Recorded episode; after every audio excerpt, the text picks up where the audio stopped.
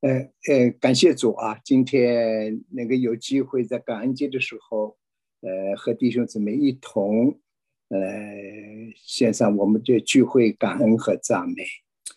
那么我们都知道，这个这是一个感恩的节气，感恩的日子。可是弟兄姊妹，我心里面有一个感动，就是说美国这个国家。他们的建立是在神的恩典、神的祝福，在真理的基础上建立了美国这个国家。美国初期的时候，不仅这个国家自己蒙恩，也因着他们敬畏神、爱神、爱教会，所以他们也差派了许多神的仆人到世界各地去传福音去。我记得我的父亲在读神学的时候。他学校里面的老师基本上都是从美国、英国和其他国家去的一个外籍的教师，老师给他们树立了非常好的榜样。虽然他们在自己的国家可以过着非常优裕的生活，可是他们真是为了主的缘故献上了自己。到了中国去以后，他们因为是老师，根据学校的规定，他们可以在教室的食堂里面去吃饭。可是他们爱神、爱弟兄姊妹、爱他们的学生，他们愿意和学生那个过同样的生活，所以他们都大部分的老师都是在学生的食堂和学生们一同进餐。所以弟兄姊妹，在我父亲跟我在交通的我很小的时候就觉得，好像这些西方的传教士，他们真的为了主的缘故献上了自己。可是弟兄姊妹，短短的几百年的时间，美国今天已经堕落到怎样的一个地步？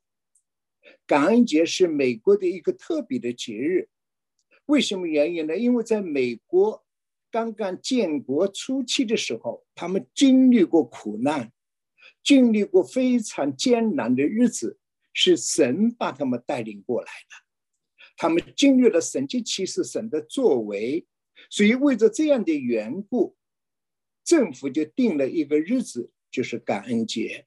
可是，弟兄姊妹，我们都知道，美国现在堕落到一个地步，在这个国家，神已经早就撇在脑后了。他们嘴里面称神，可是心里面根本就没有神。感恩节本来是感谢。赞美神的恩典，纪念神在这个国家所做的奇妙的工作，所使的极大恩典。可是今天，美国感恩节却变成放纵肉体、放纵情欲的机会了。我们都知道，以弗所书第二章第一节到第三节，保罗劝勉以弗所的教会。指出他们在过去没有信主之前，他们的生活的准则，他们生活的源头力量是从哪里来的呢？以弗所书第二章第一到第三节，你们死在过犯罪恶之中，他叫你们活过来。以弗所的教会，在没有信主以前，他们和世人一样，都死在过犯罪恶之中。但是是主耶稣基督，他的爱，他的恩典，他的十字架，也因着我们的信，使以弗所的教会，也就是我们都活过来了。他说：“你们那时候在没有信之前，那时你们在其中行事为人，随从今世的风俗，顺服空中掌权者的首领，就是陷进在悖逆之子心中运行的邪灵。”我们从前也都在他们中间放纵肉体的私欲，随着肉体和心中所喜好的去行，本为可怒之子，和别人一样。弟兄姊妹，以弗所的教会弟兄姊妹，他们在没有信主以前，他们的行事为人是随从今世的风俗，顺服空中掌权者的首领。就是现今在贝贝列之子心中运行的邪灵。我们信了主以后，根据《腓立比书》第二章的十五节所告诉我们的，我们立志行行事，应该是神在我们心里面运行，是为了成就他的美意。弟兄姊妹，美国这个国家虽然蒙了神极大的恩典，可是短短的几百年的时间，他们堕落到今天这样的一个光景，实在是非常伤神的心。那么，感谢主的连今天我们的弟兄姊妹利用这个感恩节的时间，一同来聚会、聚集、敬拜主，献上我们的感恩，实在是非常宝贵的。弟兄姊妹，呃，我记，呃，美国堕落到什么程度啊？这个我在弗拉逊有一个教会的中国华人教会的有一个查经班，他们每一个星期一，这个邀请我和他们一同查经、读经、祷告。那么其中有一个姊妹，她的女儿、女婿都曾经原来都是这个呃 missionary，就是宣道、宣教师。呃，他们呢曾经到非洲去宣教了几年，后来退休了，现在就安家落户在波士顿。他们到了波士顿，他们现在有一个五岁的女儿，就是前前段不久啊，这个很就在不久时间才发生的。有一个星期五，孩子从学校里面从这个呃这个呃呃学前吧，学前事故回来的时候，就问妈妈，他说妈妈。他说：“我是女孩子还是男孩子啊？”他妈妈非常吃惊。他说：“女儿，你不是女孩子吗？你怎么会提这个问题呢？”他说：“不是的。他说今天放学之前，老师对我说他是某某人。他说你下个星期给我回答我啊，你是愿意做女孩子呢，还是愿意做男孩子？把你的选择告诉我们，弟兄姊妹。”我不知道你们听见这样的一个事情，真实的事情发生在我们的孩子们的身上的时候，你们是怎么想的？美国的社会今天已经堕落到什么地步了？索多玛、我们呢，就是因为他们不敬畏神，犯罪作恶，神从天上降下火来，烧灭了这一座城。弟兄姊妹，我不知道有一天主来的时候，难道神不审判美国吗？难道美国不应该悔改吗？今天我们来到美国以后，我们真的应该为美国这个国家祷告。这个国家已经堕落到太可怕的地步了，我们的孩子们已经没有了方向了，因为整个这个时代，整个这个社会，都是照着撒旦谎言、欺骗、迷惑我们的孩子，他们在我们的孩子心中不断的洗脑。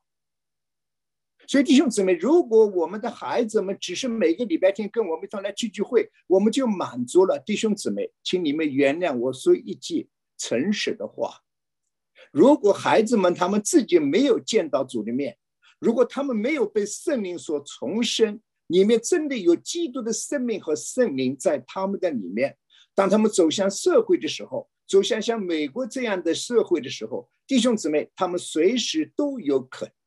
可能被裸被裸，所以弟兄姊妹求主怜悯我们，对吧？让我们今天真的知道，在主的面前是悔改的时候了，是吧？所以罗马书第十三章第十一、第十四节，他说：“再在你们晓得，现今就是该趁早睡醒的时候，因为我们晓得，我们得救，现今比初心的时候更近了。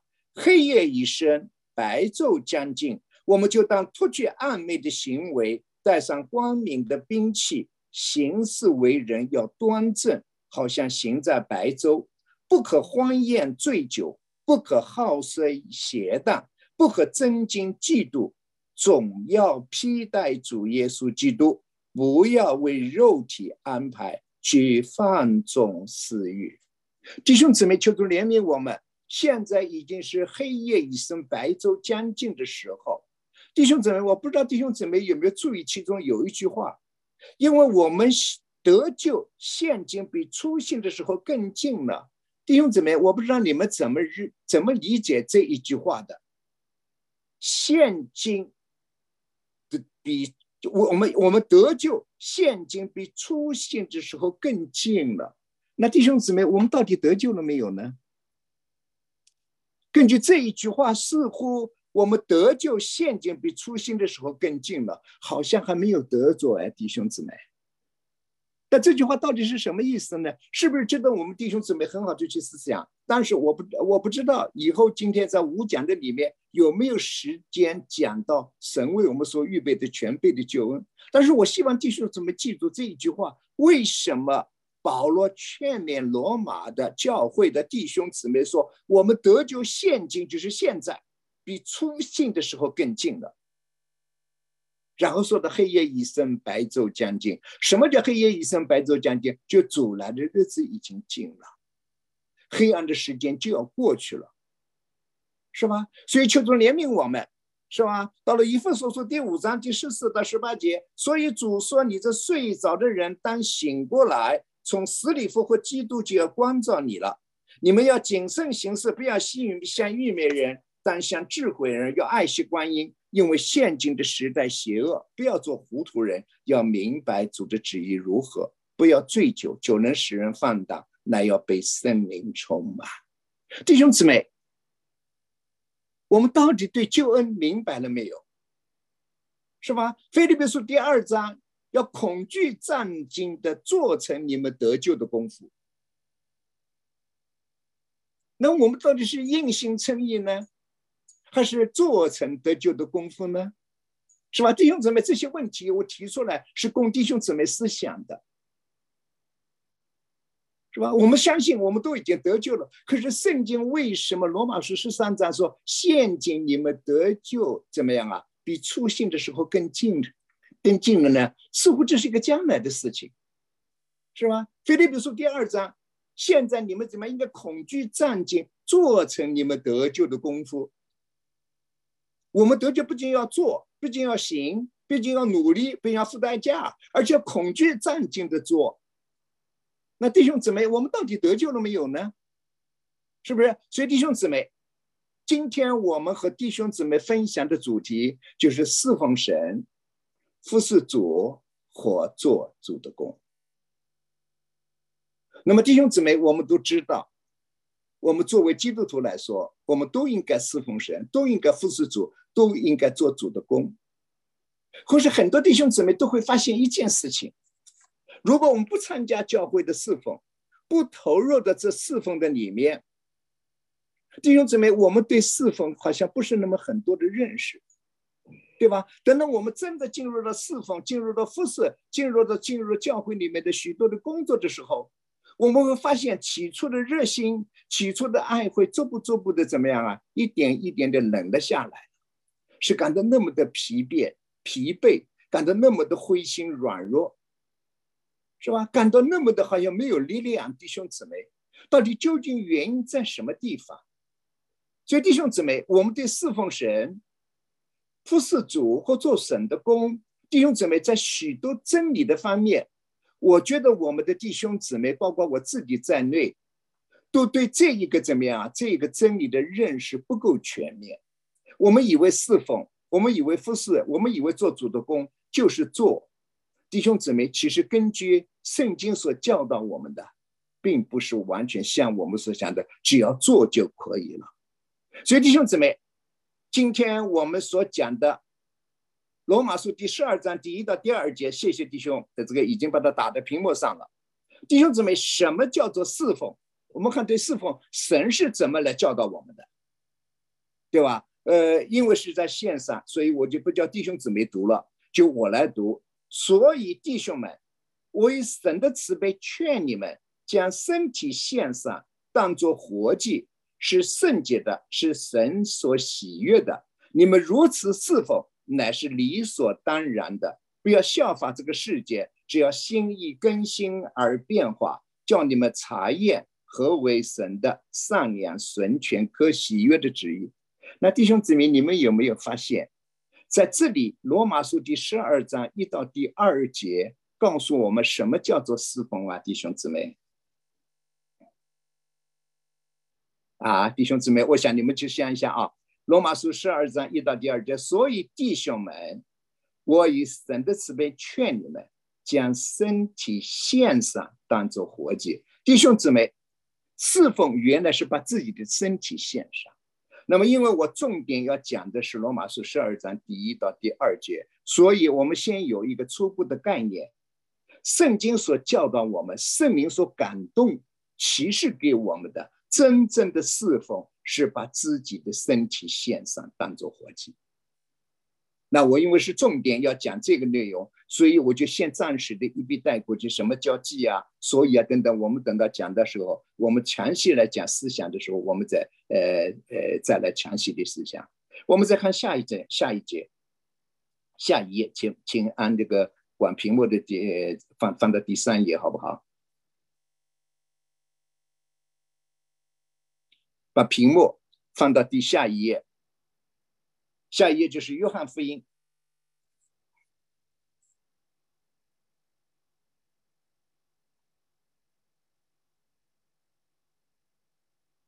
呃，好的，哎，对，约翰福音十二章二十到二十六节。那么我今天呢，就是这一场呢，我先把这一段圣经作为一个比较，稍微也只能是略微的带过去了啊，就带过去了。约翰福音十二章二十到二十六节，那时。上来过节礼拜的人中有几个希腊人，他们来见加利利不是大的菲利，求他说：“先生，我们愿意见耶稣。”菲利去告诉安德烈，安德烈同菲利去告诉耶稣。耶稣说：“人子得荣耀的时候到了。我实实在在的告诉你们，一粒麦子不落在地里死了，人就是一粒；若是死了，就结出许多子粒来。”爱惜自己生命的，就实上生命；在这世上恨恶自己生命的，就要保守生命到永生。下面，若有人服侍我，就当跟从我。所以弟兄姊妹，好好仔细听啊！若有人服侍我，就当跟从我。弟兄姊妹，你们看见了没有？服侍主在这里主说主给我们的一个定义：若有人服侍我，就当跟从我。我在哪里，服侍我的人也要在那里。如果有人服侍我，我务必尊重他。那么，弟兄姊妹，这个故事是记载在约翰福音十二章二十到二十六节。我们都知道，如果我们去翻到约翰福音第十二章第一节的话，我们就会发现，弟兄姊妹，不知道你们有有有圣经的话，我们在家里面，我希望我们弟兄姊妹呃不要离开圣经啊。约翰福音十二章第一节，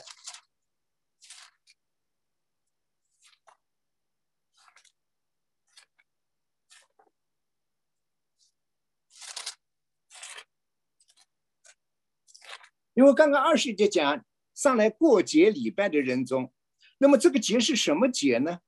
根据罗呃，根据约翰福音十二章第一节，逾越节前六日，耶稣来到伯大尼。就是他叫拉萨路从死里复活之处等等的，我们不去读了。我想弟兄姊妹这个圣经都很熟。那么从十二章第一节告诉我们，那个时候是什么？是在逾越节的前六日，就是就换句话说，是主耶稣基督到耶路撒冷上十字架，为我们的罪钉死在十字架上前一个礼拜，就主耶稣基督在地上最后一个礼拜。他带着门徒来到了耶路撒冷，经过伯大尼的时候，在巴的伯大尼停下来了。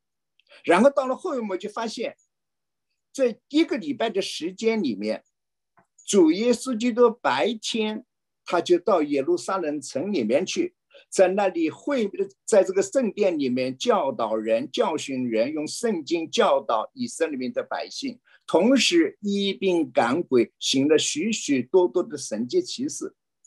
他在最后一个礼拜白日在耶路撒冷做工，到了晚上，他一定退到不达里去。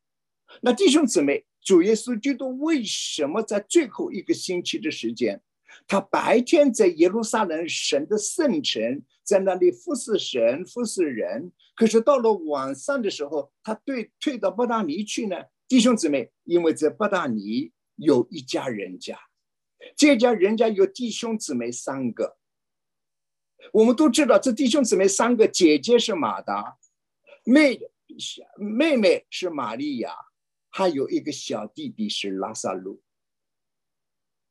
弟兄姊妹，如果我们看约翰福音第十二章第一节的时候，你们这三个人，马达伺候主。我不知道弟兄姊妹，你们还记不记得？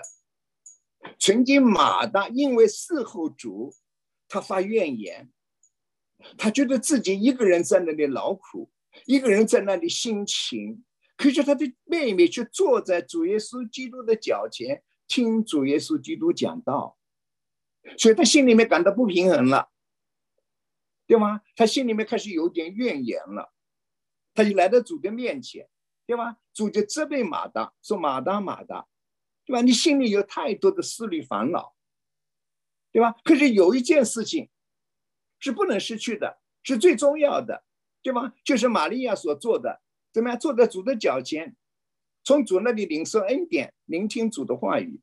弟兄姊妹，你们看见了没有？主耶稣基督在地上，他没有地方可以找到安息，他没有地方能够真正的怎么样啊安息下来。可是弟兄姊妹，唯独在不大里。这一这一家人家，不达里的玛利亚，呃，这个马大、玛利亚、拉萨路的这一家里面，主耶稣就说，在这里能够享受到真正的安息，真正的服侍，真正的怎么样啊？那个安息在主，在在在自己的里面。所以弟兄姊妹，为什么原因呢？因为在在这个家里面有三个人，姐姐是侍奉的，服侍主的代表。是吧？那么什么叫做复试呢？弟兄姊妹，有很多的时候，我们对复试怎么样啊？做一个错误的理解，是吧？复试就是做工，是不是？当然，对吧？复试的确是做工，对吧？可是根据希腊文，希腊文的原文，这个复试里面有三个内容。第一个，这个复试的意思是伺候，就是我们刚刚读的《约翰福音》第十二章第一节，对吧？马达伺候。对吧？弟兄姊妹，马达伺候就是服务，对吧？就是照顾主的生活等等。第二个弟兄姊妹服侍还有个意思是管理所托付的，所以弟兄姊妹，我们在教会里面的服侍，我们对弟兄姊妹的服侍是神所托付给我们的，我们是照着主所要求的去管理，对吧？然后第三个是最重要的。是为了怎么样呢？是为了满足主的需要，为了满足主的心，弟兄姊妹，这是服侍的意义啊。服侍第一是伺候服务，第二是管理所托付给我们的，第三是满足主。弟兄姊妹，如果我们真的明白这个服侍的词的意义以后，那弟兄姊妹。为什么不达尼是主耶稣基督最爱的地方？因为在那里有马达，有玛利亚，有拉萨路。那弟兄姊妹，因为时间的关系，我不是讲这三个人，但是我希望我们的弟兄姊妹能够明白，主责备马达，不是责备他的侍奉，是责备他在侍服侍的时候，在侍候的时候心里忙乱。有许多事情的搅扰，所以怎么样啊？服侍主服侍到后来有怨言了。弟兄姊妹，这是不是我们很常在教会你们服侍的光景啊？我们里面有太多的杂乱，太多的许许多东西是不舒服主的东西，所以我们在服侍主的过程当中，越服侍越到后来，本来应该是越服侍越有力量，越服侍越喜乐，越服侍怎么样啊？里面又有被主的爱所充满，可是我们却怎么样啊？服侍到后来怎么样啊？反而。里面有怨言了，是吧？里面开始灰心了，对吧？里面甚至失望了。为什么原因呢？弟兄姊妹，因为我们心里面忙了。弟兄姊妹记住了，主责备马达，不是责备马达的侍奉，是责备马达在服侍的主的时候，侍候主的时候，心里忙乱，被许多的事情所搅扰，是吧？所以弟兄姊妹，马达是服侍主的一个榜样。玛利亚弟兄姊妹是一个安静坐在主的面前听主的教导。有三次讲到玛利亚，基本上都是在主的脚前，是吧？因为玛利亚一直是在主的脚前领受主的话语，领受主的教导。弟兄姊妹，他里面对神的认识，对基督的认识怎么样啊？里面非常的明亮。这就为什么在约翰福音第十二章。主耶稣基督到耶路撒冷去以后，即将被钉在十字架上。他在那里做了一件事情，打碎香膏玉瓶。对吧？当玛利亚打碎香膏一瓶，把膏油浇在主的头上，用头发擦洗主的脚，用眼泪洗主的脚，用头发擦干主的脚的时候，有人还责备玛利亚，对吧？可是主说你不要让这女人让她去做，因为她所做的是一件美事。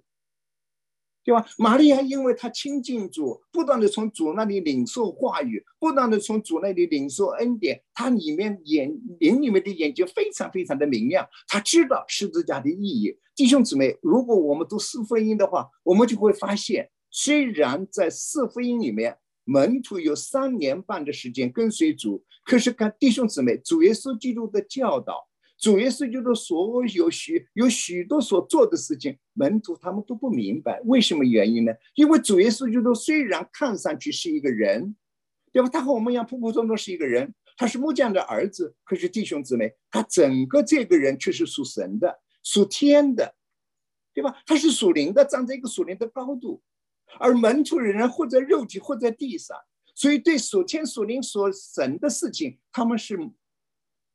迷迷糊糊的，这就为什么主耶稣基督复活以后有四十天的时间向门徒显现。这四十天的时间是主耶稣基督复活了以后，活活的自己去显给门徒看，把他们从地上带到天上，把他们从魂的里面、肉体里面带到属灵属天的里面，然后才会有使徒行传，圣新的时代就是活水流动的时代，活水流满流充满涌流的时代。这就是属天经那时候让我们看见的。如果没有主耶稣基督复活的四十天，主耶稣基督给门徒的教导，给门徒的怎么样啊？把他们从许许多多的困惑、迷惑、迷茫当中，把他们拯救出来。弟兄姊妹，使徒行传第二章圣灵的降临是不可能的，是吧？所以感谢主的恩典，玛利亚是领受主，安静在主的面前的。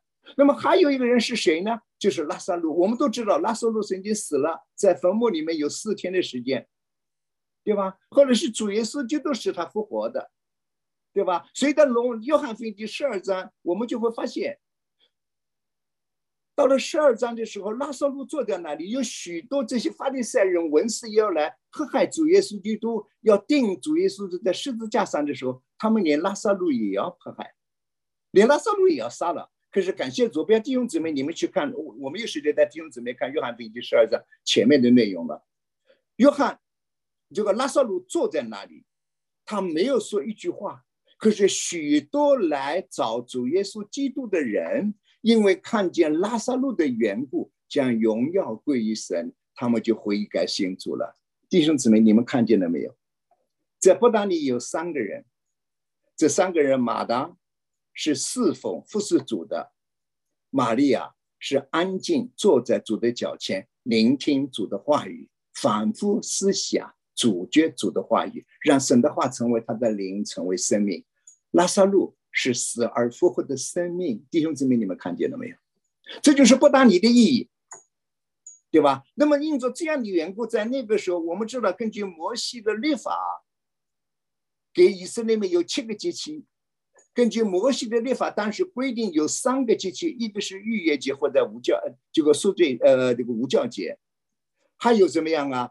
初呃，这个呃初呃这个无罪，呃逾越节、无教节、初赎节等等。那么其中里面有几个节日是摩西吩咐以色列民的，一个到了逾越节的时候，一个到了无心节的时候，一个到了祝棚节的时候，在七个节日里面，这三个节日。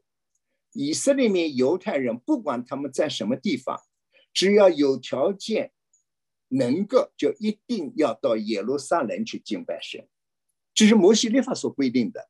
所以这是为什么到了罗约翰福音十二章第二十节的时候，所有各到各处的，对吧？这些以色列民从已经归回的，已经回到耶，这个在各到各处的。他们照着摩西所规定的逾越节的时候，他们怎么样啊？来到了耶路撒冷，要去敬拜神。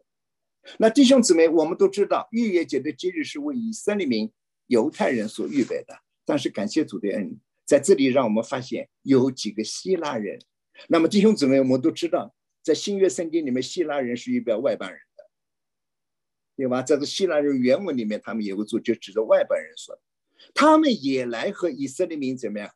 和犹太人一同庆祝逾越节。他们来到耶路撒冷以后，找到了菲利，他们提个要求说：“先生，我们愿意见耶稣。”那弟兄姊妹，菲利听见这几个希腊人的请求以后，他没有带他们去见耶稣，他反而是找了安德烈，然后安德烈就带着菲利去告诉了耶稣。弟兄姊妹，在这里我特别要提一点，安德烈他是主耶稣基督的门徒，在他的一生当中没有什么轰轰烈烈的工作。其实，如果弟兄姊妹仔细去读四福音的话，其实安德烈被记载下来的就是三件事情。第一件事情是把他的哥哥彼得带到主的面前；第二个事情就是在主耶稣基督是五饼二鱼吃五千个人吃饱难定吃饱的时候，是安德烈把一个孩童，这个有五饼二鱼的孩子带到主的面前。第三件事情就是这几个希腊人，他们要见主是。安德烈和菲利把这三个人带到主的面前，弟兄姊妹，这是一个微不足道的事情，只不过做一个介绍人。可是弟兄姊妹被记载在圣经上，说明安德烈所做的。是主耶稣基督是神所喜悦的事情，所以才被记载在圣经上。所以弟兄姊妹，我们服侍主的人、做主工的人，不在乎工作的大小，是在我们是否做的神的心意上，是否真正的能够满足主，是主所要的。弟兄姊妹，这是服侍的所灵的意义。那么很奇妙，当这几个希腊人要来见主耶稣基督的时候，菲利和安德烈就带着他们去。就带他们来见主，来来来去告诉耶稣了，是吧？我对不起啊，菲利去告诉安德烈，安德烈同菲利去告诉耶稣，弟兄姊妹是没有带着这几个希腊人啊，对不起，请请你们原谅，我讲错了啊，收回啊。那弟兄姊妹，圣经并没有告诉我们主耶稣基督有没有见这几个希腊人，我们不知道，因为圣经没有告诉我们，所以我们不必去推测，可能见了，可能没有见。但是问题在什么地方呢？当主耶稣基督。得知这几个希腊人要见耶稣的时候，主耶稣基督会讲了一句话：“人子的荣耀，荣耀的时候到了。”那弟兄姊妹，我不知道弟兄姊妹是怎么去想的。菲利和安德烈告诉安德烈来告诉耶稣说，有几个希腊人要见耶稣。耶稣没有回答说是见还是不见，反而说人子的荣耀的时候到了。那弟兄姊妹，如果我们读约翰福音第十二章以前的话，哈，有好几次主耶稣基督都是讲时候还没有到，是吧？那为什么人子的荣耀的时候到了呢？弟兄姊妹，我们都知道，根据约翰福音第七章，是吧？当主耶稣基督向世人宣告说，信他的人从他腹中要流出活水的江河来的时候，对吧？讲了一句话，对吧？那个时候，因为主耶稣基督还没有得荣耀。那个信的人从腹中要流出活水的江河来，是什么时候呢？是主耶稣基督得荣耀以后，信的人他的里面才会流出活水的江河来。所以弟兄姊妹，根据圣经所启示给我们的，什么叫做主耶稣基督得荣耀呢？就主耶稣基督不仅为我们的罪定死在十字架上，不仅为我们埋葬了，而且为我们复活了，他还升天了。所以弟兄姊妹，当主耶稣基督升天的时候，天使安慰门徒说。你们为什么看着天呢？你们怎么看见主耶稣基督被接去？到时候还照样来到你们的中间，对吧？主说：“我去是与你们有益的，因为我去，我就差就求父差遣圣灵保惠师来，他要住在你们的中间。”所以弟兄姊妹，主耶稣基督得荣耀的时候，是为我们定死在十字架上被埋、复活升天的时候，这是主耶稣基督得荣耀的时候。那么很奇怪，接下来主耶稣就讲了：“我实实在在的告诉你们，一粒麦子不落在地里死了，人就是一粒；若是死了，就结出许多的子粒了。爱惜自己生命的，就失散生命；在是世上恨恶自己的生命，就要保守生命到永生。”第一，主耶稣就是得荣耀，是他为我们的罪定死在十字架上，不仅为我们死，为我们而葬埋葬，而且他复活升天了。而且他升天以后，求父，父就差遣圣灵，就是真理的圣灵，基督的灵，神的灵，怎么样啊？到地上来，住在信他的人的里面，是不是？然后主耶稣基督接着讲，一粒麦子如果落在地里死了，仍旧是一粒，是吧？这里的生命我们都知道，原文是魂的意思，是吧？感谢主的连刚刚弟兄在这个带领诗歌的敬拜的弟兄，呃，这边带领一个叫一首诗歌，一粒麦子落在地里，对吧？听里面有个回应，主啊，我愿意。弟兄姊妹，当我听到这里的时候，我里面有个回应，我也愿意，我里面非常的受感动，几乎要流泪了。所以弟兄姊妹，然后接下来，对吧？若有人要服侍我，就当跟从我。弟兄姊妹，你们发现了没有？服侍主不单单是做主的工作，不单单是伺候和服务，不单单是怎么样啊？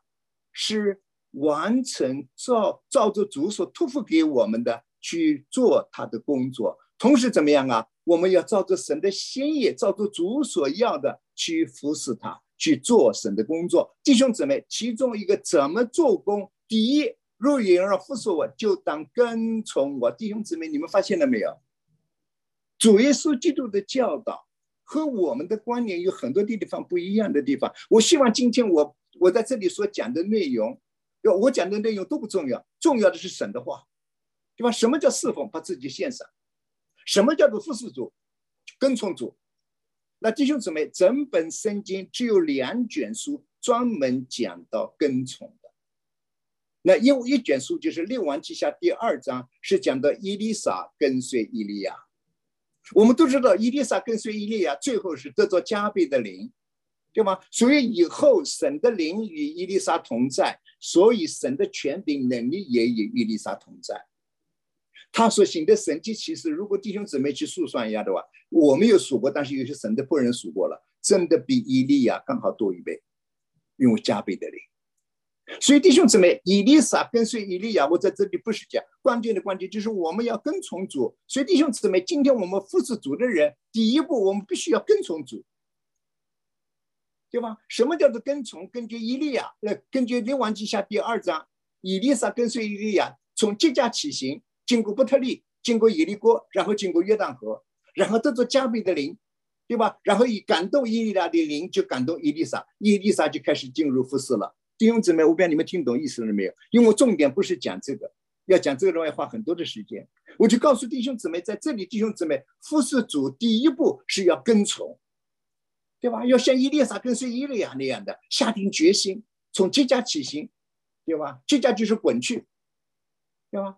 到了从这家起行到伯特利，伯特利就省了殿，省着家。可是弟兄姊妹，因为以色列人他们犯罪作恶，特别是罗伯安的时代，结果怎么样啊？在伯特利建造了金牛犊，对吧？弟兄姊妹完全变了质，变了样了，是吧？所以到经过伯特利的意思，就把里面的金牛都要出去，对吧？成为神的殿，真的成为神的殿，神的家。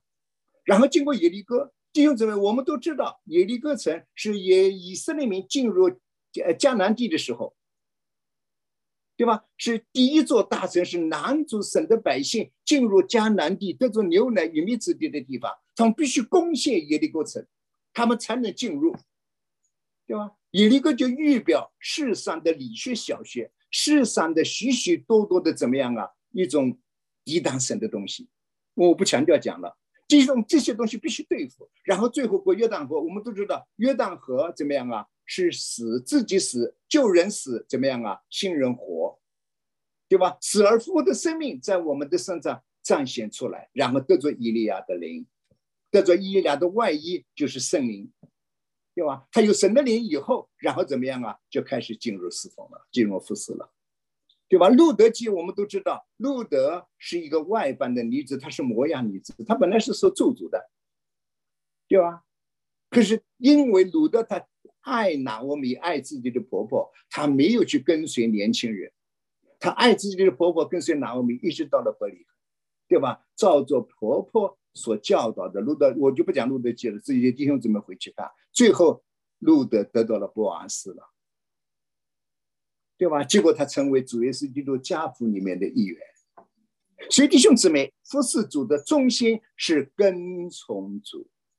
所以弟兄姊妹，今天我们要服侍主。首先，第一，我们学习跟从，对吧？路加福音第十九章很清楚的告诉我们：若有人要跟从我，就当舍己，天天背起他的十字架来跟从我。弟兄姊妹，跟从主不仅仅是以利撒跟随以利亚，不仅仅是鲁德跟随拿俄米，主耶稣基督都很清楚的告诉我们：如果有人要跟从他的话，就必须舍己，就必须把自己舍掉。那个己的生命、旧造的生命、我的生命，在亚当里面的旧造的东西，必须对付掉。要天天背起十字架来，弟兄姊妹，十十字架，主耶稣基督的十字架，他救恩的十字架，没有人能够去低抬，这是唯有主能够背的。但是弟兄姊妹，我们蒙恩得救以后，每一个人都有他自己的十字架。这个十字架的目的就是对付我们里面的旧造，对付我们里面的魂的生命。这就是我们现在要注意的，对吧？今天一个服侍主的人，他自己没有跟从主，他没有背十字架，他身上如果没有带着十字架的印记，弟兄姊妹，这样的服侍一定会失败的，是吧？所以感谢主的恩典，对吧？因为时间的关系，我只能很快的就这么讲过去了，是吧？就服侍主弟兄姊妹，第一步，也就是要跟从，跟从就是舍己，就是背十字架。所以弟兄姊妹，服侍主，如果说你没有，舍己的心，你没有走十字架的路的决心，受苦的心智，弟兄姊妹，这样的服侍早晚要失败，早晚要跌倒，早晚会灰心的。这就为什么今天很多教会里面的人服侍服侍到后来没有力量了，因为他没有真正的完全来跟随主走十字架的路。弟兄姊妹，主耶稣基督的脚中是从伯利恒起步，一直走到各个塔上。各个塔上的目的，主耶稣基督在各个塔上为我们钉死在十字架上。所以弟兄姊妹，我们如果要跟从主的话，我们应该从伯利恒起步，一直跟随的各个塔上，在那里与主一同死，一同埋葬，然后我们才能与主一同复活。复活，我们才能真正的进入到复世的里面。弟兄姊妹，如果没有一个复活的生命，没有跟从主的脚中，身上没有十字架的印记，弟兄姊妹，这样的服侍。在教会里面，有的时候不仅不能带来真正的富士，相反的给教会带来了许多的伤害。我希望我今天在这里讲的，嗯，希望弟兄姊妹能够听明白。希望我求主怜悯，对吧？讲的内容比较多，比较乱，是吧？所以感谢主人的服侍主是跟从主，跟从主就是舍己背十字架，对吧？就是从这家起行，对吧？经过伯特利，经过耶利哥。经过约旦河，就自己彻底完全的死。当我们经过约旦河以后，旧人埋在约旦河的里面。等我们渡过对岸的时候，新人，对吧？等过了约旦河，就变成一个新造的人，对吧？就像路德跟随拿俄米一样，他最后得罪了波阿斯，和波阿斯怎么样啊？波阿斯成为他的良人，对吧？路德就成为波阿斯的心腹。弟兄姊妹，这是我们服侍主的一个。很重要的一点，所以弟兄姊妹，服侍的意义，第一是伺候是服务，第二是管理所托付的，第三是满足主的需要，讨主的喜悦，这是真正的服侍。你要服侍，我们要服侍，必须要跟从主，从伯利恒起步，一直跟随到哥哥他上，在那里与主一同死，一同埋葬，一同复活，然后我们才能进入服侍。好吧，然后我们第二点要做，跟弟兄姊妹讲，就是《格林多前书》十五章第五十八节。所以，我亲爱的弟兄们，你们务要坚固，不可摇动，常常激励，多做主公，因为知道你们的劳苦在主里面不是徒然的。那么，弟兄姊妹，我们都知道，《罗格林多前书》第十五章的中心是当我们都知道，格林多教会是一个问题众多的教会。感谢主的恩典，借着哥林多这个众多问题的教会，圣灵把它写下来的目的是要我们知道怎样解决教会里面的问题。哥林多教会的确是问题很多，是吧？但是正因为哥林多的教会里面充满满了那么多的问题，是吧？他们虽然有各样的恩赐，虽然有各样的知识，虽然在神的面前蒙的恩典极大。可是保罗对他们说：“你们在基督里却是为婴孩的，他们都是蒙恩得救的基督徒。可是他们怎么样啊？在基督里是为婴孩的，因为他们是随从肉体的，对吧？弟兄姊妹，我们等会以后可能还会讲到，对吧？什么叫做肉体？对吧？为什么肉体是这么的败坏？对吧？所以求主怜悯我们，对吧？那么哥林多的教会，到了哥林多前书第十五章的时候，当保罗讲到主耶稣基督复活的时候，当时在哥林多的教会有很多弟兄姊妹不相信主耶稣基督复活的真理，所以保罗就劝勉哥林多教会说：如果主耶稣基督没有复活，那弟兄姊妹，我们基督的信仰，我们对基督的信仰。就没有任何的意义了。我们和世世上的人一样，死了就死了，拉倒了，还有什么盼望呢？可是感谢主的恩典，我们的主耶稣基督不仅为我们的罪定死在十字架上，而且怎么样啊？不仅为我们死了、埋葬了，而且怎么样？三天以后从死里复活了。弟兄姊妹，这是何等大的恩典和荣耀啊！当我们想到主耶稣基督从死里复活以后，弟兄姊妹，我们就知道我们基督是复活了。在我们这些信的人身上，虽然死了也必复活，对吧？信的人怎么样啊？如果不死的话，就永远不死了。所以弟兄姊妹，这是个多么大的运气，多么宝贵的运气和恩典。那么因为这样的缘故，主耶稣就是要复活，所以那些不信的哥林多教会的弟兄姊妹们，他们就提出个问题来：那如果主耶稣基督复活以后，他是怎么样的身体呢？因为我们都知道，人死了以后，结果身体怎么样啊？都没有了呀，弟兄姊妹，是不是留下来的都是一个骸骨，对吧？然后保罗就告诉弟呃，告诉哥林多的教会说，死了以后，神所赐给他们有个复活的身体，对吧？我就不再去读哥林多前书第十五章了，弟兄姊妹回去以后仔细去去看，因为我们复活以后有一天，对吧？当主耶稣基督在空中。要降临的时候，在空中不次号中吹响的时候，所有活着的基督徒一下子被提到空中去，与主相会，我们的身体都要改变，对吧？根据《帖撒罗尼迦前书》告诉我们说，在我们活着的人被提之前，在已经死了的人先要复活，他们复活以后怎么样啊？有个新的身体，就是属灵的身体。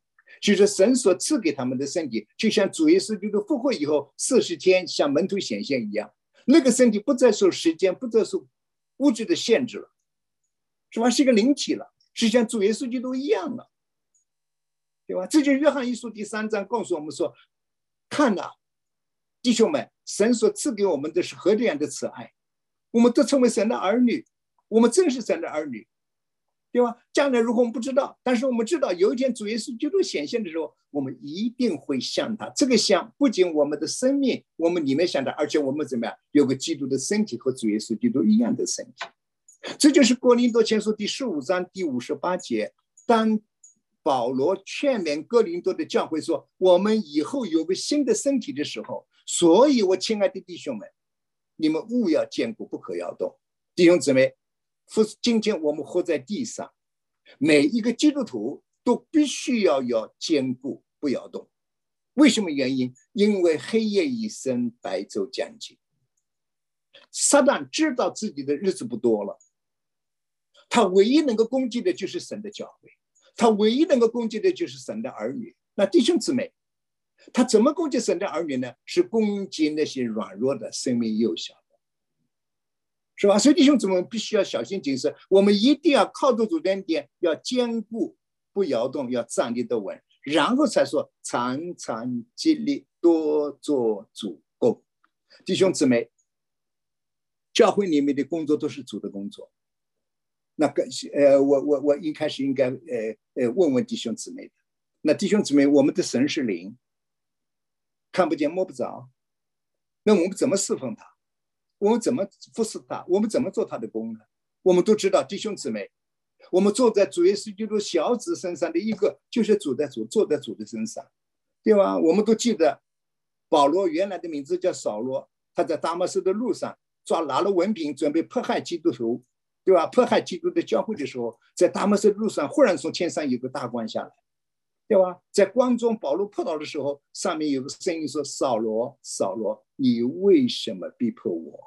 弟兄姊妹，你们看见了没有？逼迫基督的教会，逼迫基督的信徒，就是逼迫主。所以弟兄姊妹，我们服侍神、服侍主，体具体的体现就是在我们服侍教会、服侍我们周围的人。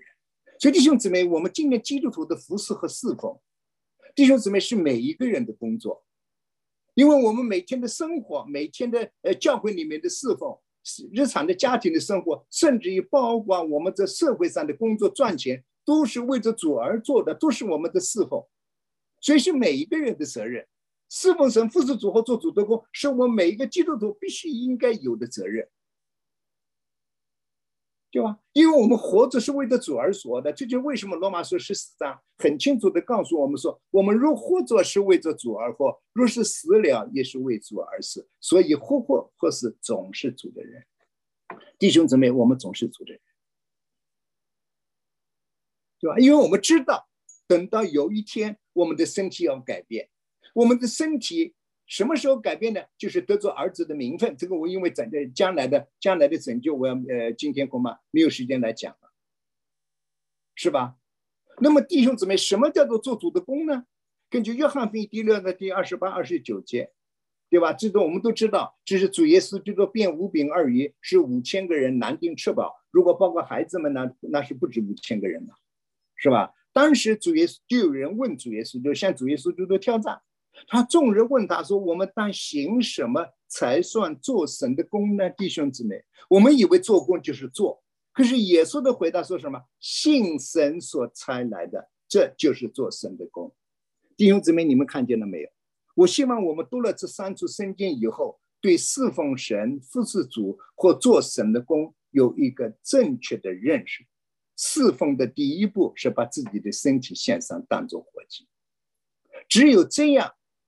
我们才能查验，就是把自己的身体现象当做，或者是神所喜悦的，是圣洁的。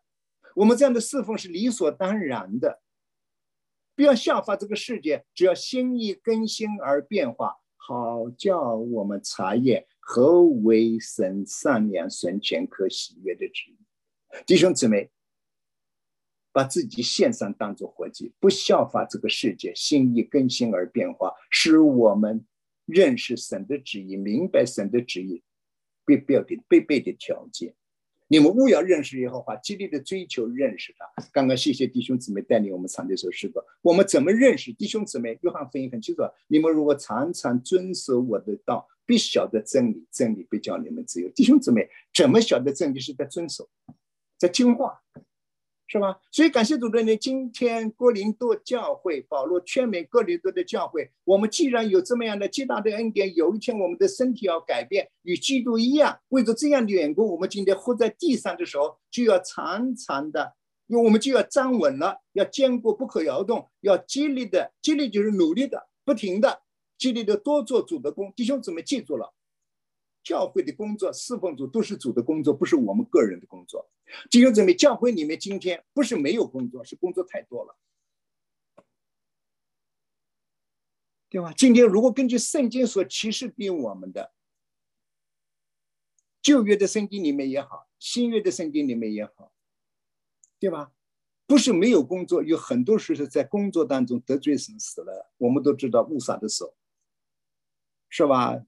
乌撒用约柜，结果约柜啊，呃，扭失前体，对吧？这个好像约柜要到乌撒去圣旨扶约柜的时候，立刻就被击打死了，对吧？到了后来，这个到了利未记第四章，对吧？拿到亚比户亚伦的两个儿子在会幕里面侍奉神，拿着香炉去烧香的时候，因为他们所烧的香不是怎么样啊，不是神所吩咐的，烧的是异香，就是不是神所吩咐的，结果当场就被火烧死了。我们都知道伊丽莎有个仆人叫基哈西，对吧？结果他因为贪恋钱财，结果长了大麻风。最典型的，我们都知道犹大当中有一个王叫做乌西亚王，这个王非常的好，一生敬畏神，爱神，神也赐福给他。可是等他年老的时候，他做了个，因为他心高气傲，行事邪僻，得罪了神，结果怎么样啊？到圣殿里面去献火，弟兄姊妹。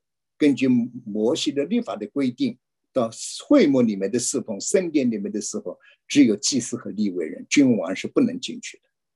弟兄姊妹，我希望弟兄姊妹能够知道啊，这个侍奉神是多么大的恩典，是吧？等会我们讲侍奉的时候特别讲到。结果乌西啊，因为心高气傲，行事邪僻，结果他也长了大麻风，最后怎么样啊？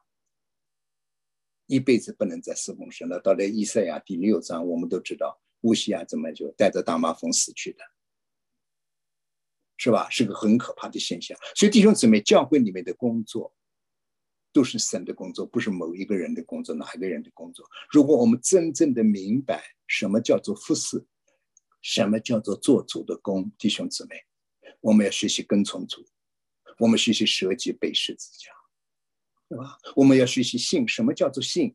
信不单单是接受，对吧？信还是顺服，还是听话，还是支取，对吧？还是完完全全的交托。做神的工，如果没有这几样，弟兄姊妹，我们没有办法服侍做做神的工对吧？因为时间的关系，我只能很快的怎么样啊？把侍奉神、服侍主和做神的工和弟兄姊妹分享一下。根据圣经所启示、所教导我们的，第一，侍奉神是把真是自己的身体献上，当做活祭。完全的奉献是我们每一个基督徒进入侍奉神的第一步，弟兄姊妹。为什么是第一步？我们等会儿讲到。什么叫做服侍主？主说就当跟从我。什么叫做跟从我？就是就当舍己，天天背起他的十字架来跟从主。弟兄姊妹，服侍主是舍己。是背十字架，弟兄姊妹，我们工作如果没有舍己，没有背十字架，弟兄姊妹，这个复苏到后来一定软弱失败的，对吧？什么叫做主的公？是信主耶稣基督，信什么叫信？就是接受，对吧？同时还有支取，什么叫支取呢？我们知道，银行里面都有怎么样啊？呃，许多银行的存款，如果你不去支支取的话，弟兄姊妹，那个银行的钱和你一点关系都没有。圣经里面有神的那么多的宝贵的应许，就像主也丰丰富富的为我们的预备。如果我们不凭着信心去支取的话，弟兄姊妹，那些应许都跟我们没有关系的，对吧？还有个更重要的什么叫什么叫做信心？信心就是什么？就是完全的信赖和教导，没有自己，完全把自己都放下了，全在教导主的手里面，对吧？这是做主的工，弟兄姊妹。如果没有信心，把自己完完全全的交托，就是为什么以父所说第四章，我们既然蒙召行事为人，就当与蒙召的恩相称。凡是谦虚、温柔、忍耐，用爱心互相宽容，用和平彼此联络，尽力保守圣灵所赐合而为一的心。弟兄姊妹，求主怜悯我们。没有谦虚温柔，没有忍耐，弟兄姊妹，我们没有办法保守圣灵所赐给我们合而为一的心。今天很多时候，教会里面的服侍、教会里面的工作，结果给我们带来不和睦，带来争吵，是吧？我就听见有几个教会的弟兄姊妹在和我交通的时候，他们做见证，对吧？他们的教会有有有有感动，有托付到到外国去宣教，对吧？结果很有有有几个弟兄姊妹，他们都是童工。同被一个圣灵所感动，同一个同他们都顺服了，结果到了那个国家去侍奉，可是回来以后，这一这一群弟兄姊妹产生了怎么不和睦，彼此老死不相往来，变成仇人了。弟兄姊妹是不是很可怕的一种现象？服侍主，服侍主，服侍到后来彼此成为仇敌了。服侍主，服侍主，怎么变得自己软弱失败了？弟兄姊妹，求主怜悯我们，让我们知道服侍是跟从。是舍己，是背十字架，让我们做主的工是信主、信靠主，对吧？依赖主、交托主，对吧？不断的从神那里支取恩典和力量，得主力量。这就为什么主耶稣基督吩咐门徒说：“你们要等候在耶路撒冷，直到你们得着从天上来的能力和力量，然后你们再去侍奉，然后你们再去服侍。”可是弟兄姊妹，教会今天很多弟兄姊妹忽略了。所以他们的服侍，他们的工作，怎么样在教会里面的工作，在服侍组上面都显出了软弱和失败，好吧？因为时间的关系，是吧？我就呃，今天就是四奉神、服侍组合做主的工，我们就暂时就讲到这里，因为还有一点点的时间，因为我争取就我应该可以讲到十一点半，是吧？啊，是的，十一点半，那我还有点时间，那我们就把第二讲就提到前面来讲，好不好？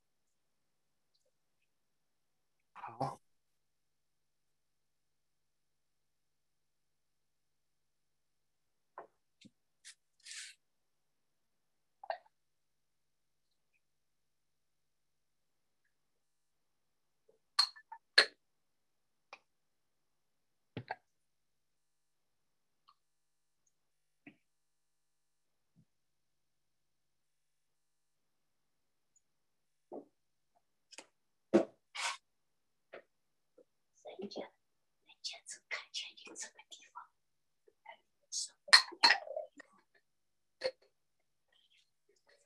你这，你，看看现在怎么样？你再去看看现在。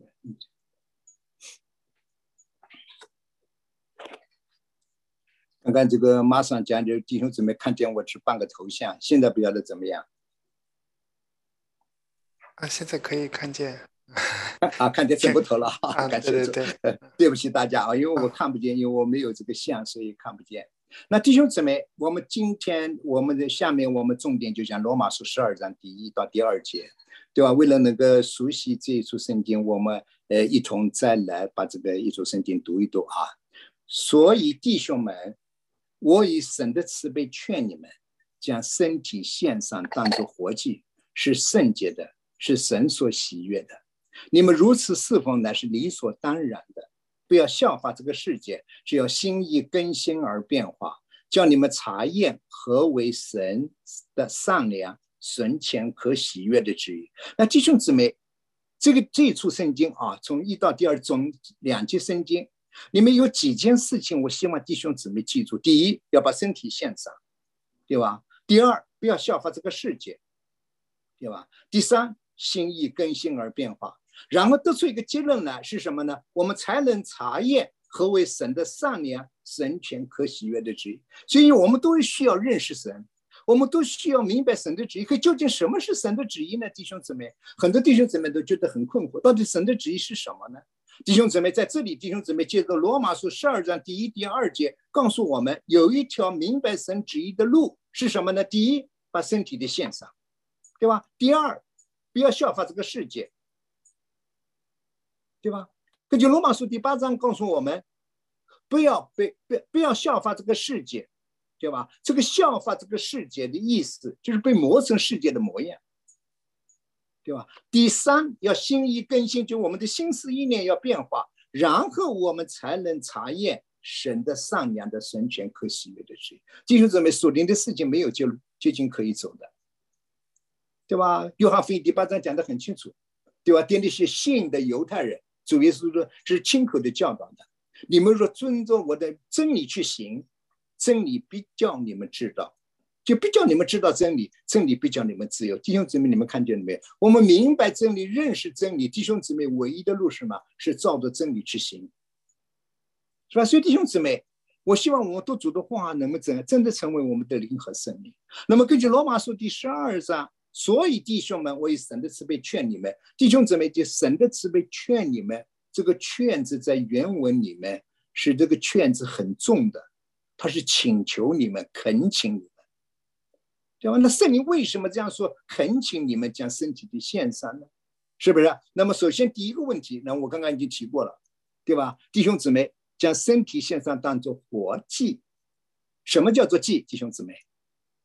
虽然我们在查，呃，虽然我们今天是呃聚会，对吧？但是我想我们有就像查经一样的，我们可以就稍微比较自由一点，好不好？很遗憾，我们今天是因为在线上，我不能和弟兄姊妹呃对答，是吧？那我就提出问题来，就供你们思考吧。什么叫做祭，弟兄姊妹？如果弟兄姊妹还不明白什么叫做祭的，那么希望我们今天读了罗马书第十二章第一节以后，我希望我们能够明白什么叫做祭。根据立位记第一章第一节、第二节、第三节，让我们看见，凡是献给耶和华的供物都是祭。我不知道弟兄姊妹听懂我意思没有？什么叫做祭？凡献给神的，属于神的，就是祭，对吧？那这里为什么是活祭？特别强调一个活祭呢？因为在旧约时，旧约的圣经里面所启示给我们的，无论是燔祭也好。呃，这个平安祭也好，赎罪祭也好，赎愆祭也好，因为平安祭是现在谷物，所以不流血的，我们就暂时不包括在这个里面。所有这些祭物都是死的，都要死的，对吧？可是为什么今天保罗劝勉哥林多的教会说，把你们的身体献上当做活祭呢？这个祭献给神却是活的，而不是死的，弟兄姊妹。那么弟兄姊妹，这个活祭跟死有没有关系呢？弟兄姊妹？是不是值得我们好好去思想的？是吧？我们把自己的身体献上，当做活祭，这个活祭是活的。可是弟兄姊妹，如果真的要成为一个活祭，跟死有没有关系呢？弟兄姊妹，请你们原谅我说句不客气的话：今天我们活的不像样，是因为我们死的不透。为什么活的不像样？对吧？在家庭里，在教会里面的活，在家庭里面的活，在公司里面的活，我们常常会发现我们很不像一样，失去了基督的馨香。对吧？失去了基督的荣耀，为什么原因呢？因为不肯死，或者是死的不透，半死不活的，是吧？所以感谢主的，你什么叫做祭？就是把我们献给主，这就是祭了，是吧？所以第一个，我们解决问题，什么叫做祭？就是凡是献给神的，都是祭。那弟兄姊妹，我们今天既然借着感恩节，弟兄姊妹聚集在一起，一同来思想主的话语。如果你自己还从来没有把自己奉献给神过，我巴不得今天圣灵感动我们，所有我们在线上的弟兄姊妹，听见神的话语的弟兄姊妹，都能够像诗歌所唱的那样：主啊，我愿意。我们今天都有一个回应说：主啊，我今天开始，我愿意。以往的日子已经过去了。从现在开始，我愿意把我自己奉献给你。我从此以后不再为自己而活，只为着主你而活，成为一个活祭，好不好，弟兄姊妹？我希望我们的真的在现，你从来还没有奉献过自己，弟兄姊妹，我希望今天求主的灵感动我们，对吧？能够真正的把自己完完全全的奉献给主。所以今天我们在读罗马书十二章第一、第二节的时候，第一个问题要解决的是什么叫做祭？第二，所以弟兄们，我以神的慈悲劝你们，我们都知道这个“所以”是一个连接词，这个连接词，弟兄姊妹是因果关系，那所以显然是一个结果。那么弟兄姊妹，什么是因呢？因为什么我们所以才把自保罗才劝我们要把身体献上呢？那这个问题，弟兄姊妹好好思考，对吧？我们等一会可能会讲到时候，还会再回过头来讲这个问题，对吧？所以和因为是有关系，因为什么？我们都知道，罗马书第一章的第六章是讲的因信称义。弟兄姊妹，我我我是简单的总结啊，不能细分啊。我就为了我们今天的学习，今天主要的内容大致的分一下，就很粗的。就第一个，就是罗马书第一到第六章是因信称义，第七章是一个蒙恩得救信心的基督徒灵肉之间发生了征战。这个意思是什么意思呢？弟兄姊妹，一个蒙恩得救的基督徒，有了基督的生命在他的里面。圣灵在他的里面，他重生了，蒙恩得救了。因为有基督的圣灵和圣灵在他的里面，他自然而然的里面有一个科目，有一个愿望，要讨主的喜悦，要遵循主的旨意去活去行。可是弟兄姊妹，但这一位蒙恩的得救的基督徒，就是保罗自己，也就是我们初信组的人，我们都会发现一件事情。我想做好却没有做好，我不想做的事情，我不愿意做的事情，我反而却去做了。弟兄姊妹，这是罗马书第七章让我们所看见的一个蒙恩得救的基督徒，因为他有了基督的生命，他是一个新造的人，对吧？他在基督里蒙了恩典，已经有基督的生命和圣灵在他的里面，他自然而然有一个愿望，他要做一个逃神喜悦的儿女。对吧？他要照着主所吩咐的去行。可是弟兄姊妹，当我们愿意这样做的时候，我们发现，我们越想做好，我们却越做不好。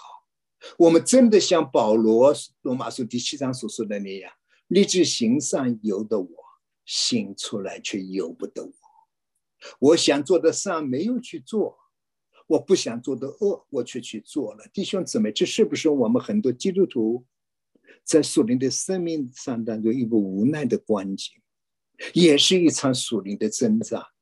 这个属灵的征战是什么呢？就是里面那个肉体和圣灵的征战。那么，什么叫做肉体？等一会我们看下下面，我我不知道会不会讲到，对吧？这个我今天因为不能太多的讲这些，讲这些我把重点的那个侍奉就可能会耽搁了，是吧？一个蒙恩的基督徒，他得救了以后，他自然而然里面就有一个属灵的增长。弟兄姊妹，属灵的增长对一个蒙恩得救重生的基督徒，实际上是从怎么样啊？里面开始的，是自己个人里面开始放，你就放在这里很好。第二页啊，就放在第二页好了。就马上就要讲到了，对吧？是从里面的开始的，对吧？如果弟兄姊妹，请你们原谅我说一句：如果说我们说自己是蒙恩得救、因信已经称义了，已经成为义人了，成为神的儿女了，可是你在你的里面从来没有发生过肉体和属灵之间那个基督的新的生命之间的增长，弟兄姊妹，我对你的重生得救表示怀疑。弟兄姊妹，一个蒙恩得救的人，他里面其实有两个人。根据罗马书第七章，弟兄姊妹回去看，对吧？你罗马书第七章第二十二节，按照我里面的意思，我要逃出的喜悦。这个里面的意思，原文是里面的人，对吧？就是换句话说，我们蒙恩得救的基督徒有里面的人和外面的人。那个什么是外面的人呢？所表现出来的就是亚当，我就是那个罗马书第七章那个我，那个说肉体说喜气的我。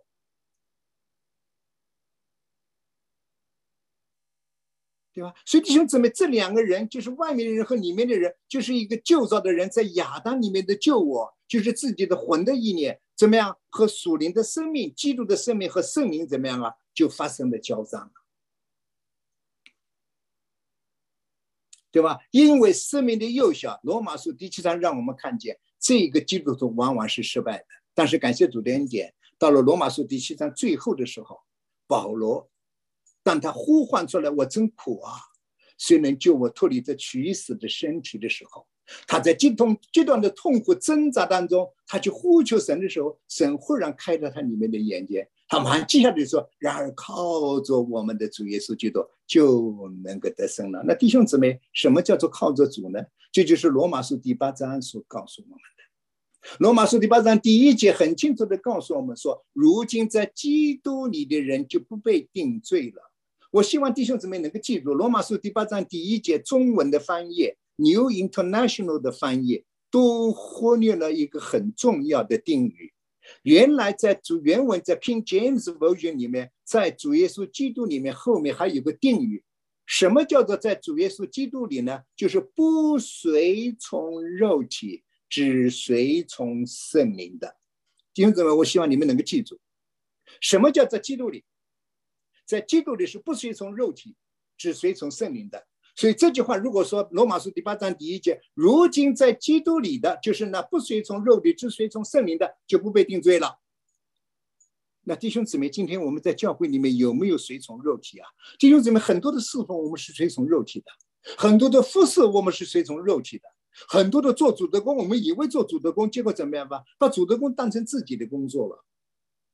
所以才会有那么多的争吵，那么多的争论，对吧？那么多的不平安，那么多的搅扰，弟兄姊妹，是吧？所以求主怜悯我们，对吧？这是一场属灵的征战。很多弟兄姊妹在肉体里面侍奉，在肉体里面服侍，在肉体里面做主的工，他还不知道，他以为在那里服侍主，就像保罗。对吧？他去抓了文凭以后，需要逼迫教会，他就不知道，他以为在那里服侍神，其实他就不知道自己是低档次，对吧？这就是我说加勒泰书第五章，对吧？告诉我们说，我说你们当顺着圣灵而行，就不犯着肉体的情欲了。为什么原因呢？罗马书第八章第五节，肉体是与神为仇的，肉体就是死，对吧？肉体是不讨神的喜欢的，对吧？我们不不是讲罗马书，最后把这个所谓带一带。肉体是与神为仇的，肉体就是死亡，肉体怎么样啊？就是不讨神的喜欢的。所以弟兄姊妹说讲一句我们诚诚实实的话，实实在在的话，肉体就是在撒旦的一面，站在撒旦的一面，与神为仇，就是给自己带来死亡。弟兄姊妹，教会里面有多少是我们死亡的？因为我们的肉体，家庭是这样，教会是这样，个人也是这样。就说让我们真的能够明白我们的侍奉的属灵的真正的意义。对吧？所以罗马书第七章是讲到肉体的肉体和属灵的增长。第八章让我们看见成圣的路，得胜的路是什么呢？如今在基督里的就是那不随从肉体，只随从圣灵的，就不被定罪了。为什么也不被定罪呢？因为赐给我们生命圣灵的力。使我们得胜罪和肉体了，弟兄姊妹，我们得胜罪和肉体，只有借助生命和圣灵。在罗马书第七章有个肉体罪的律，辖制我们，使我们不能得胜。可是到了罗马书第八章，因着信，基督的生命在我们的里面，圣灵在我们的里面，我们有另外一个更大的律，更强大、更有能力和力量的律，那就是圣灵和生命的律。唯有活在圣灵和生命的里面，我们呢才能得胜肉体，得胜自己。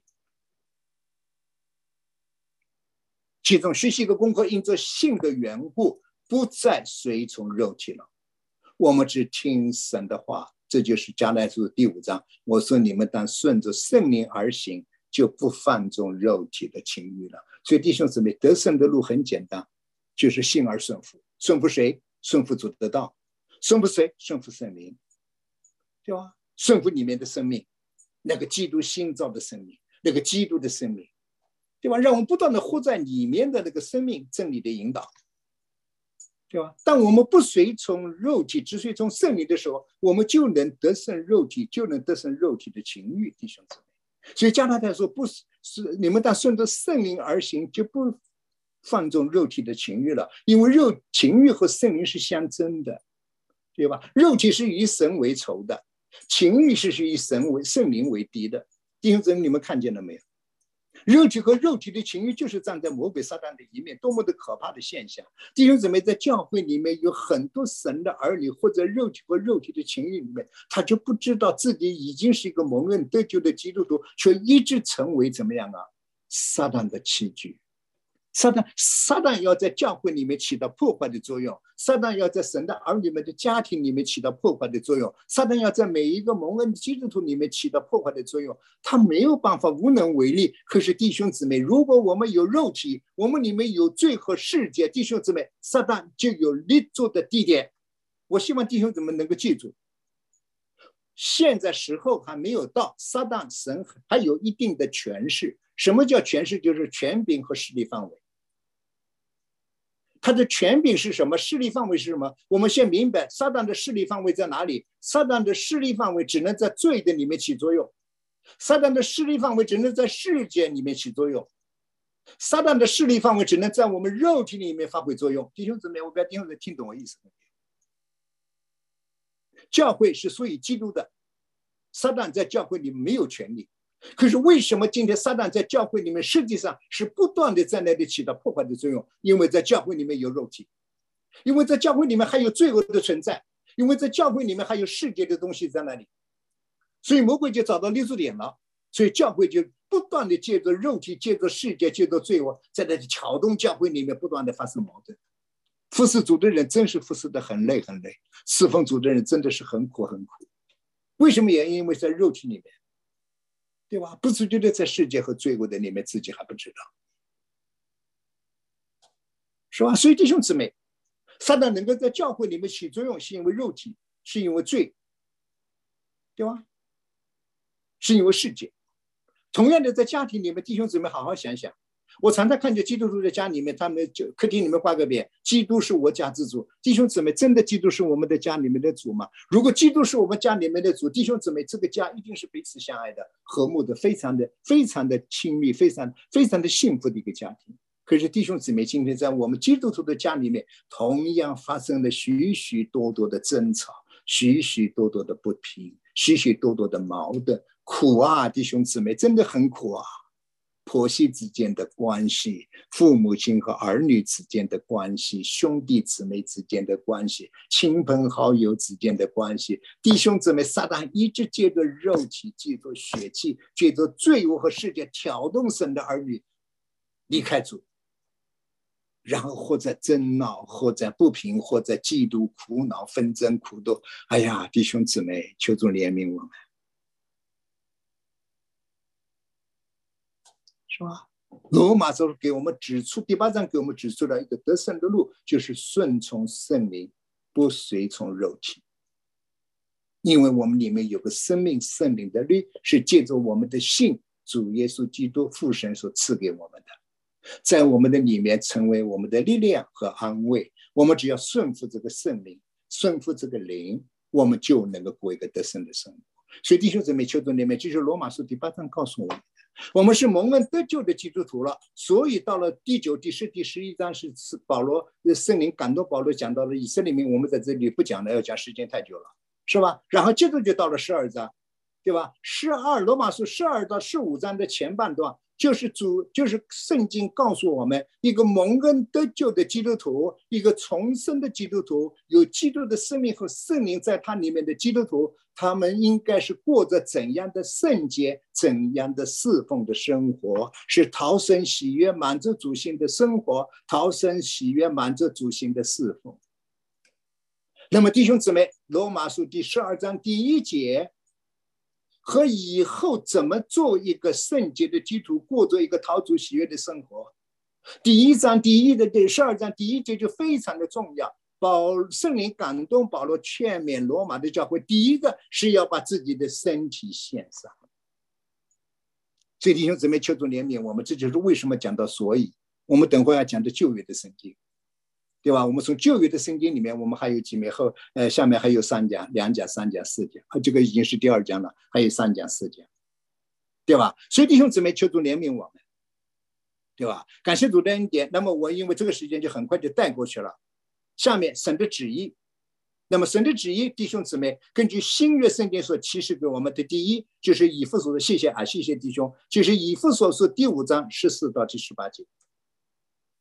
对吧？什么叫做神的旨意，弟兄姊妹，是吧？罗马书哎，这以弗所书第五章这十四到十八节，所以主说：“你这睡着的人，当醒过来，从死里复活，基督就要光照你了。”弟兄姊妹，你们看见了没有？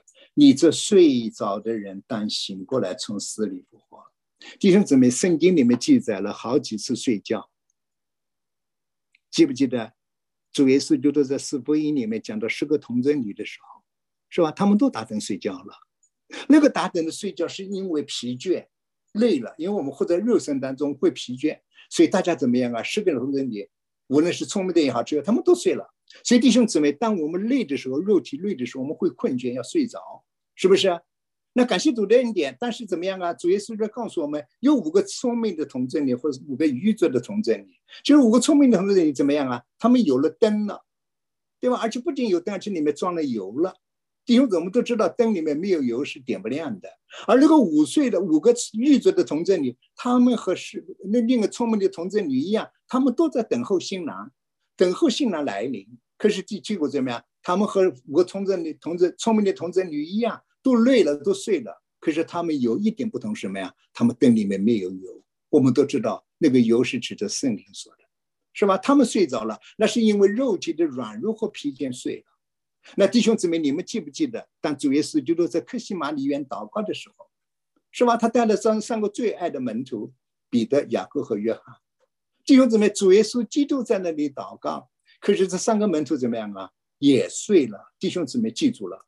根据希腊文的原文，克西玛里园的那三个门徒的水，和那个马太的这个四福音里面主耶稣讲十个童贞女的水不完全一样。十个童贞女他们的睡是因为肉体的困倦和疲乏，这是一个正常的反应，对吧？所以我们要休息的好，对吧？要注意休息，劳逸结合结合，对吧？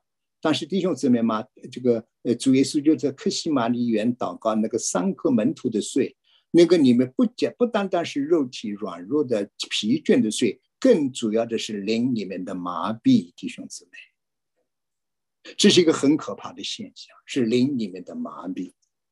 弟兄姊妹，这个灵里面的麻痹的睡着，就和哥以弗所书第五章第十四十八节，所以主说你这睡着的人，当醒过来是同一个睡。这个睡弟兄什么是灵里面麻痹了？什么叫灵里面麻痹？就像酒醉的人，身体里面形形容的是酒醉的人，他喝醉了就东倒西歪，对吧？神志不清，眼睛看起就是模模糊糊的，对吧？他对这个事物的看感官的所有的能力怎么样啊，都都受了影响了，没有没有办法去明辨了，就懵懵懂懂、糊里糊涂的，东倒西歪的，走路也摇摇摆摆的，对吧？这个睡弟兄姊妹，罗以弗所说第五章十四节告诉我们说，所以就是你这睡着的人，当醒过来。从死里复活，弟兄姊妹，你们看见了没有？这种灵里的麻痹，在主耶稣基督在神的眼中看来是一个死的人。所以弟兄姊妹，但愿主的话今天真是能够敲醒我们。今天在教会里面有很多的人还在打盹睡觉啊，弟兄姊妹，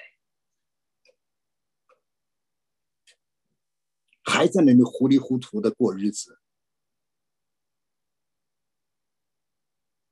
自己活在肉体和血气的里面，自己贪爱世界，对吧？还不知道，还以为自己很很了不得、很了不起。弟兄姊妹，这是一个非常可怕的现象，这是一个死的光景。弟兄姊妹，所以主说：“你这睡着的人，当醒过来，从死里复活，基督就要光照你了。”弟兄姊妹，我们不醒过来，基督没有办法光照我们；我们不认罪悔改，不回到主的面前，弟兄姊妹，主没有办法关照我们。对吧？所以今天弟兄姊妹巴不得我们听了主的话以后，要在主的面前有一个动作，要回转。什么叫回转啊？当我们的背对着光的时候，前面是一片黑啊。只有当我们转过来以后，我们才能怎么样啊？面对光，黑暗就到我们的后面去了。所以弟兄，这就是醒过来的意思，就让我们转过来，对吧？但使徒约翰在巴莫海岛的时候，他听见后面的有声音，他当然一转过来怎么样啊？就看见七个金灯台。和手拿七星，在这个金灯台之中行走的主，所以弟兄姊妹，今天我们每一个基督徒，蒙恩得救的基督徒，要不断的学习回转。为什么原因啊？我们常常在不知不觉当中，面对困难，面对呃疾病，面对许许多多的攻击的时候，主啊，我们弟兄姊妹，我们的心，我们的整个人怎么样啊？只看见这些东西，我们的背是对着黑暗的。当我们看着这些东西，就像彼得在水中的时候说：“主啊，如果是你的话，请你吩咐我从水中过去。”可是这彼得就下加加到水里面去走，结果当他一看见周围风浪，他立刻从水中下沉了。弟兄姊妹，这就是我们的观景。当我们面对着困难、面对着疾病的时候，弟兄姊妹，我们如果不回转归向主的话，前面的困难、前面的疾病、许许多多的东西怎么样啊？都是我们的灵里面打盹睡觉麻痹。弟兄姊这是一个非常可怕的现象，这是一种死的关键，我们必须回转。只要我们愿意回转，转过来就行了。所以弟兄姊妹，当使徒约翰在巴莫海岛听见后面有声音的时候，他一转过来就看见什么？七个金灯台，然后看见手拿七星在七个金灯台之中行走的主。弟兄姊妹，今天很多服侍主的弟兄姊妹，他们服侍服侍到后来软弱了。服侍服侍到后来怎么样灰心了，是吧？他们不是不愿意服侍主，他们觉得自己太软弱没有力量。为什么原因啊？因为他们的心、他们的眼怎么样啊？都是面对着教会里面的难处，面对着教会里面所发生的问题。弟兄姊妹，当我们的眼睛看着这些的时候，弟兄姊妹，我们就没有力量了。如果我们今天使徒约翰比像使徒约翰那样回转过来，我们里面的眼睛被照亮了。我们灵里面的透明了，我们就看见原来七个金灯台是基督的教会，而这个在教会里面掌权的是手拿七星的主耶稣基督。弟兄姊妹，当我们看见这个意象的时候，我们明白神的旨意的时候，弟兄姊妹，我们就有力量了。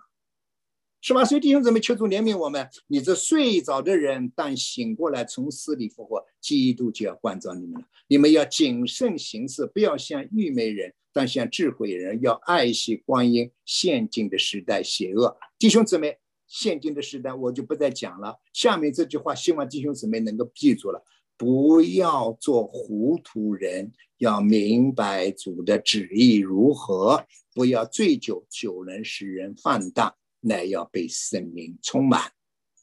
罗马书因为时间的关系，已经到二十分钟了，还有十分钟的时间。我们晓得万事都是互相效力的，叫爱神的人的益处，就是按神按他旨意被招的人，因为他预先所知道的人，就预先定下效法他儿子的模样，使他儿子在许多弟兄中做长子。弟兄姊妹，我想这书圣经是我们的弟兄姊妹都很熟悉的，而且很多弟兄姊妹都会背。那弟兄姊妹，什么叫做互相效力？基督徒身上所发生的每一件事情，都是互相效力。好事互相效力，坏事互相效力，喜欢的互相效力。不喜欢的也是互相效力，因为不是神所许可的，不会发生在我们的身上。那弟兄姊妹，每一件事情在我们的身上，无论是好事坏事、顺事不顺利的事情，都是互相效力的。弟兄姊妹，有一点，弟兄姊妹记住了，神说什么人能够从互相效力当中得着益处呢？叫爱神的人得益处。所以，弟兄姊妹，当我们在困难中的时候，在疾病中的时候，弟兄姊妹求主保守我们爱主的心不改变，这是我们学习的功课。弟兄姊妹每一天进行在主的面前，保守自己在主的爱中，仰望他的怜悯，对吧？就是犹大书第二十节，在至圣的正道上造就自己，在圣灵里面祷告，保守自己藏在神的爱中，仰望我主耶稣基督的怜悯，直到永生。在至圣正道上造就自己，在圣灵里祷告，保守自己，藏在神的爱中。仰望我主耶稣基督的怜悯，直到永生。弟兄姊妹，保守自己，藏在主的爱中，在至深的正道上造就自己。仰望我们主耶稣基督的怜悯，我们不要做糊涂人，要明白主的旨意如何。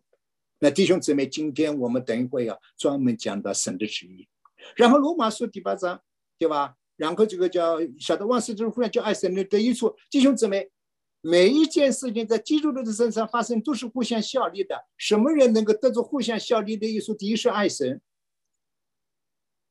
对吧？第二就是按他旨意被招的弟兄姊妹。求主怜悯我们，打开我们里面属灵的眼睛，让我们里面灵里面清楚的知道，神在我们每一个基督徒的身上都有他命定的旨意。弟兄姊妹，也许我们所遭遇的不完全一样，但是弟兄姊妹在你我的身上都有神的旨意，是吗？那我们怎么得着互相效力的益处呢？就是照着神的旨意而活着，我们就一定得着互相效力的益处。那么神为什么做出这样的规定呢？因为他预先所知道的人，就预先定下效法他儿子的模样。弟兄姊妹，你们看见没有？神让我们遭遇各种各样的事情，无论是风浪也好，无论是批评论断也好，别人的误会也好，无论是在教会、在家庭、在社会上的工作也好，弟兄姊妹，我们基督徒常常会碰到许许多多的困难。弟兄姊妹。这些事情在我们的身上发生都不是孤立的，都有神的美意，对吧？只要我们专心的爱他，只要我们靠着主的恩典坚定的站稳了，守住神所赐给我们的业，守住的那一份，我们靠着主的恩典遵循他的旨意，弟兄姊妹，我们就一定能够得到互相效力的益处。今天很多基督徒失去了互相效力的益处，因为他们的爱心冷淡，他们的爱心打折扣了。因为他对神，他们对神的旨意怎么样啊？产生怀疑了，这是魔鬼的工作。这就是诗篇第一篇第十一篇，根基若毁坏，一人还能做什么呢？这个根基是指着信徒的信心说的。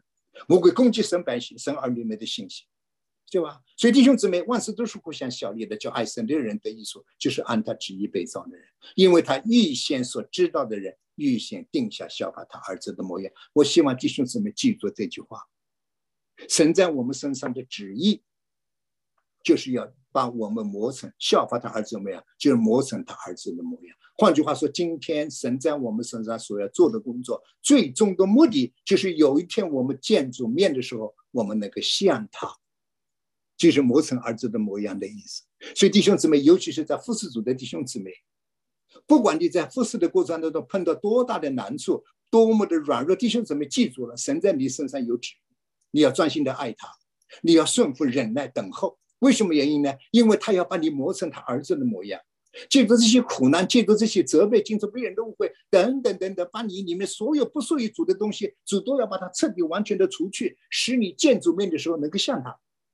这就是神最终的旨意。就是为什么神造人的时候，按照自己的形象或样式造。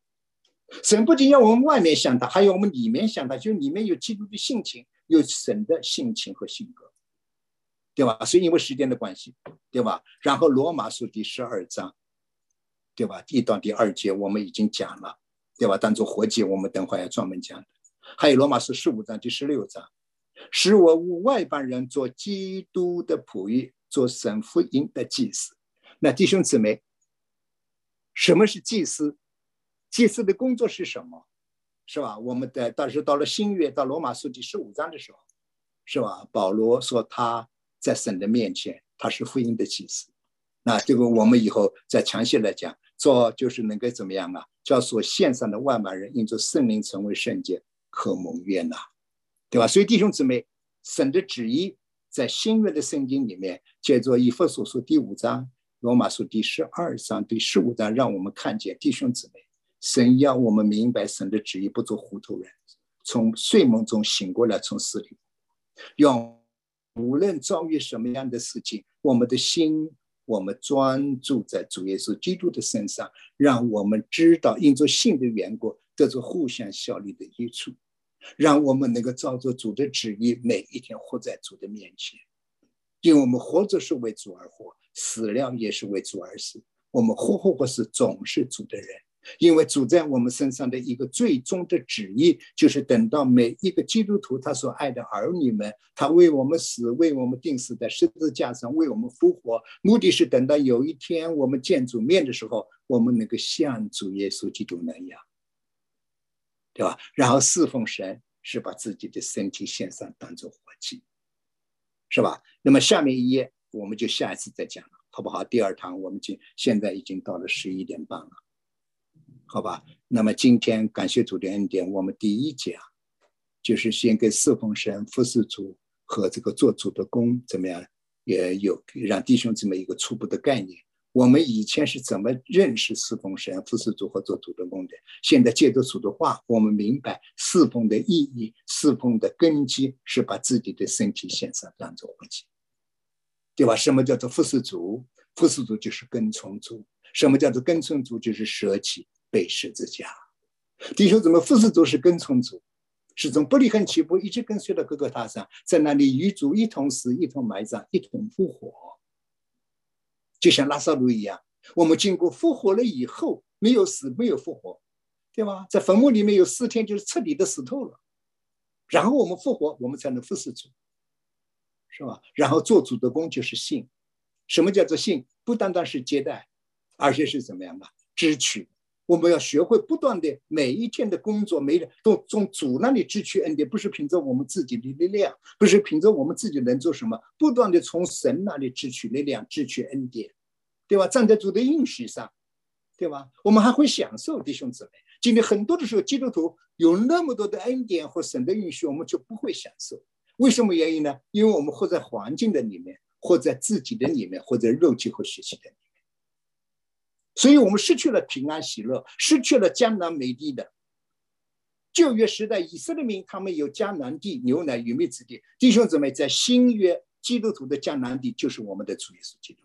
弟兄姊妹，当我们想到主在我们的里面，我们是属主的。我不知道你们怎么样，我里面满了感恩和喜乐，是吧？因为神在我们身上有个命定的旨意，就是有一天我们见主面的时候。不是你是否在教会里面侍奉有多少，不是你会不会带茶经，那是你我们见主面的时候，我们像不像主？所以弟兄姊妹是，特别是服侍主的弟兄姊妹啊，我们彼此互相勉励。不管你面对着什么样的困难，面对着什么样的情况，记住了，神的目的是为了要得着我们。神看我们比工作更重要，千万不要用工作代替主，弟兄姊妹。当我们的心偏斜的时候，我们一定失败软弱我们只有心单单的向着主，把自己完完全全的奉献交托在主的手。我们每天从主那里汲取力量，我们做享受主所赐给我们各种的恩典，对吧？同时也完全的交托信赖，让主在我们里面做成他的工作。所以希伯来书第十章讲得很清楚，所以你们必须忍耐，因为等你们行完了神的旨意，就必得着神所应许的。因为还有一点点的时候，那要来的必要再来，并不迟延。求主恩待我们，让我们学习把自己完完全全的交托，做一个真正侍奉神、服侍主、做主工作的、逃出喜悦的门徒。好吧，我今天就讲到这里，谢谢大家。谢谢徐叔弟兄，呃，神借着徐叔弟兄带给我们这么。